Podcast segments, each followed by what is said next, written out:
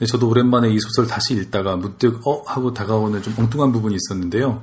그게 이 앞부분에 주인공이 그 박경리 선생의 댁에서 흘러나오는 불빛에 대해서 얘기를 하지 않습니까? 적막한 어, 조용하고 적막했다. 때때로 희미한 불빛이 새어나오기도 했지만 그 불빛 때문에 오히려 더 외롭고 쓸쓸해 보였다. 이렇게 그 묘사하는 대목이 있어요.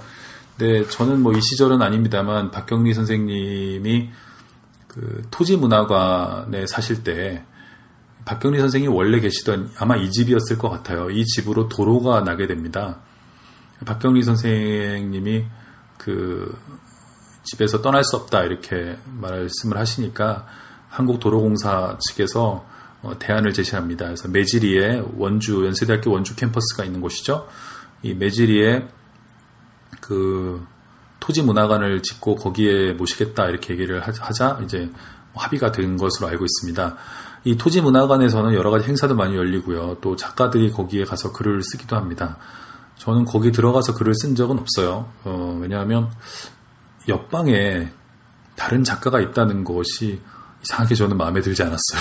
그래서 글을 쓸 때 그 이 방에 제가 있고 옆방에 동료 작가가 있고 또 옆방에 또 다른 작가가 글을 쓰고 있다는 거 이게 어, 좀 뭐랄까요. 그, 영 좀 이상한 기분이 들었어요. 글을 쓴다는 거는, 어, 나만의 골방에서 혼자 쓰는 것이죠. 다 쓴 다음에는 나가서 사람도 만나고 그러지만, 그 순간만큼은 방해받고 싶지 않은데, 어, 방에 들어가서 이렇게, 어, 그 동료 작가들과 이웃하면서 글을 쓴다는 거 이게 좀 이상하게 느껴졌는데 그러나 많은 작가들이 그 토지 문화관을 찾고 거기서 좋은 작품들을 많이 썼습니다. 이게 뭐 성향상의 이제 문제겠죠. 그 토지 문화관에 대해서 좀 들은 재밌는 얘기는 그 한 지금으로부터 한 7, 8년은 됐을 거예요. 거의 작가들이 조용히 들어가서 글을 쓴답니다. 아침부터 아침에 일어나서 어, 밥은 이제 토지 문화관에서 줍니다. 식사들을 하면서 저녁까지 자기 방에서 글을 쓰다가 밤 10시가 되면 텔레비전이 있는 그 휴게실로 모두 모였대요. 말없이. 모여서, 어, 원로 작가부터 젊은 작가까지 이 3, 3, 5 모여서 대장금을 이렇게 함께 시청을 했다고 해요. 대장금을 다 본 다음에는 음, 다시 자기 방으로 돌아가서 글을 썼다는 뭐 이런 대장금이 정말 대유행을 하던 시절에 일화를 뭐 몇 달이 건너서 들은 기억이 있습니다. 음, 저는 여기에 무슨 심포지움 때문에 한번 찾아갔었는데요. 박경리 선생님을 뵀습니다.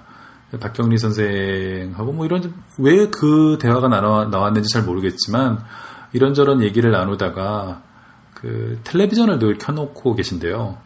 그래서 왜 그러시냐고 했더니 어, 혼자 있는 집에 텔레비전까지 없으면 너무 적막해서 어, 사람 말소리가 듣고 싶어서 텔레비전을 켜놓고 계신다는 그 말씀을 하시더라고요. 그래서 제가 어, 제가 생각했던 이 박경래 선생의 이미지는 낮에는 이 그, 그 앞에 채소밭에서 이렇게 막 김을 매시다가 들어가서 이 밤을 새서 이 토지를 쓰시고 뭐 그냥 그런 어떤 모습을 생각했는데 아 이분도 좀 인간적인 면모가 있구나 혼자 계시면 좀 고적하시구나. 그래서 텔레비전에서 나오는 사람 소리를 들으며 어, 밤을 보내시는구나 이런 생각을 했습니다. 아마 이기호 씨가 그 담장 뒤에서 담배를 피우면서 봤던 그 불빛도 박경리 선생님이 켜놓은 그 TV에서 흘러나오는 불빛은 아니었을까 뭐 그런 생각 하게 됐습니다. 이 원주의 매질이는 그 원주 캠퍼스가 있어서 저는 어, 몇번 가봤는데요. 상당히 아름답습니다. 저수지를 끼고 가을이면 단풍들이 그 아름답게 그, 그 빛을 발하는 그런 곳인데 뭐 이런저런 일이 있어서 그 몇 번 그 제가 다니던 그 시청 캠퍼스와 이 셔틀 버스가 있었거든요. 셔틀버스는 학생들에게는 아마 무료였을 거예요. 학생 또 무슨 이유가 있으면 무료예요. 뭐 수업을 들으러 간다거나 아니면 뭐이 공무로 간다거나 하면 무료였던 것 같은데 그러니 가끔 바람을 쐬고 싶을 때는 신촌 캠퍼스에서 출발하는 그 셔틀을 타고 원주에 내려서 그 저수지가를 거닐고 그러곤 했습니다. 그때 제가 그 당시에 여자친구와 한번 갔던 기억이 나요. 가서 보면 원주 캠퍼스에도 신촌 캠퍼스 같은 노천 극장이 있어요. 좀 규모가 작습니다. 근데 연, 그 원주 캠퍼스의 노천 극장은 훨씬 아름다워요. 왜냐하면 무대 뒤가 그 저수지입니다. 탁 트여 있죠. 그래서 거기 가을에 이렇게 앉아 있으면 어, 네, 좋습니다. 책 읽기도 좋고 이렇게 그 저수지를 따라서 한 바퀴 산책을 하기도 좋고 뭐 그런 어떤 추억이 있습니다. 그건 뭐 대학 시절의 일이니까 벌써 오래전 일인데요. 이 박경리 선생님을 뵀던 것은 그리 오래되지 않았습니다. 네, 얼마 전에 그 세상을 떠나셨죠. 이기호 씨가 잘 묘사하고 있습니다만, 네, 초등학생이던 이기호 씨가 중학생이 되고 고등학생이 되고 대학생이 될 때까지도 한 작품을 계속 쓰고 계셨다. 그래서 대단 짠한 마음이 들었다 이렇게 쓰고 있는데, 네, 그 사실 이기호 씨도 이제 작가가 됐고 저도 작가입니다만 쉬운 일이 아니죠. 정말 쉬운 일이 아닙니다. 네, 한 작품을 그렇게 오래 쓰고 있다는 것은 정말 쉬운 일이 아니죠. 작가도 인간인데요. 그리고 나이를 먹어가고 또 여러 가지 변화가 생기고 생각도 바뀌는데 처음에 한 10년 전 아니면 그 이전에 그 정한 주인공과 같이 늙어간다는 거잖아요. 정말 쉬운 일이 아니죠. 자, 오늘 이렇게 해서 그 어, 이기호 씨의 소설집 갈팡질팡하다가 내 이럴 줄 알았지에 들어있는 원주통신이라는 이기호 씨 자전소설을 가지고 그 책 읽는 시간 팟캐스트 진행해봤습니다.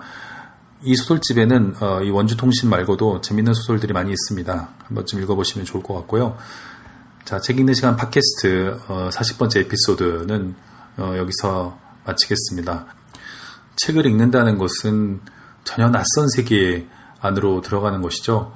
나이를 먹을수록 낯선 사람을 만나는 것이 얼마나 위험한 것인지 인간들은 점점 자기도 모르게 깨닫게 된다고 해요. 우리가 가장 안전하게 타자와 타인, 낯선 세계를 만나는 방법. 그것이 바로 독서겠죠. 자, 오늘도 어, 책 그리고 소설과 함께하는 책 읽는 시간 팟캐스트 진행해봤습니다. 여러분 안녕히 계십시오. 지금까지 김영하였습니다.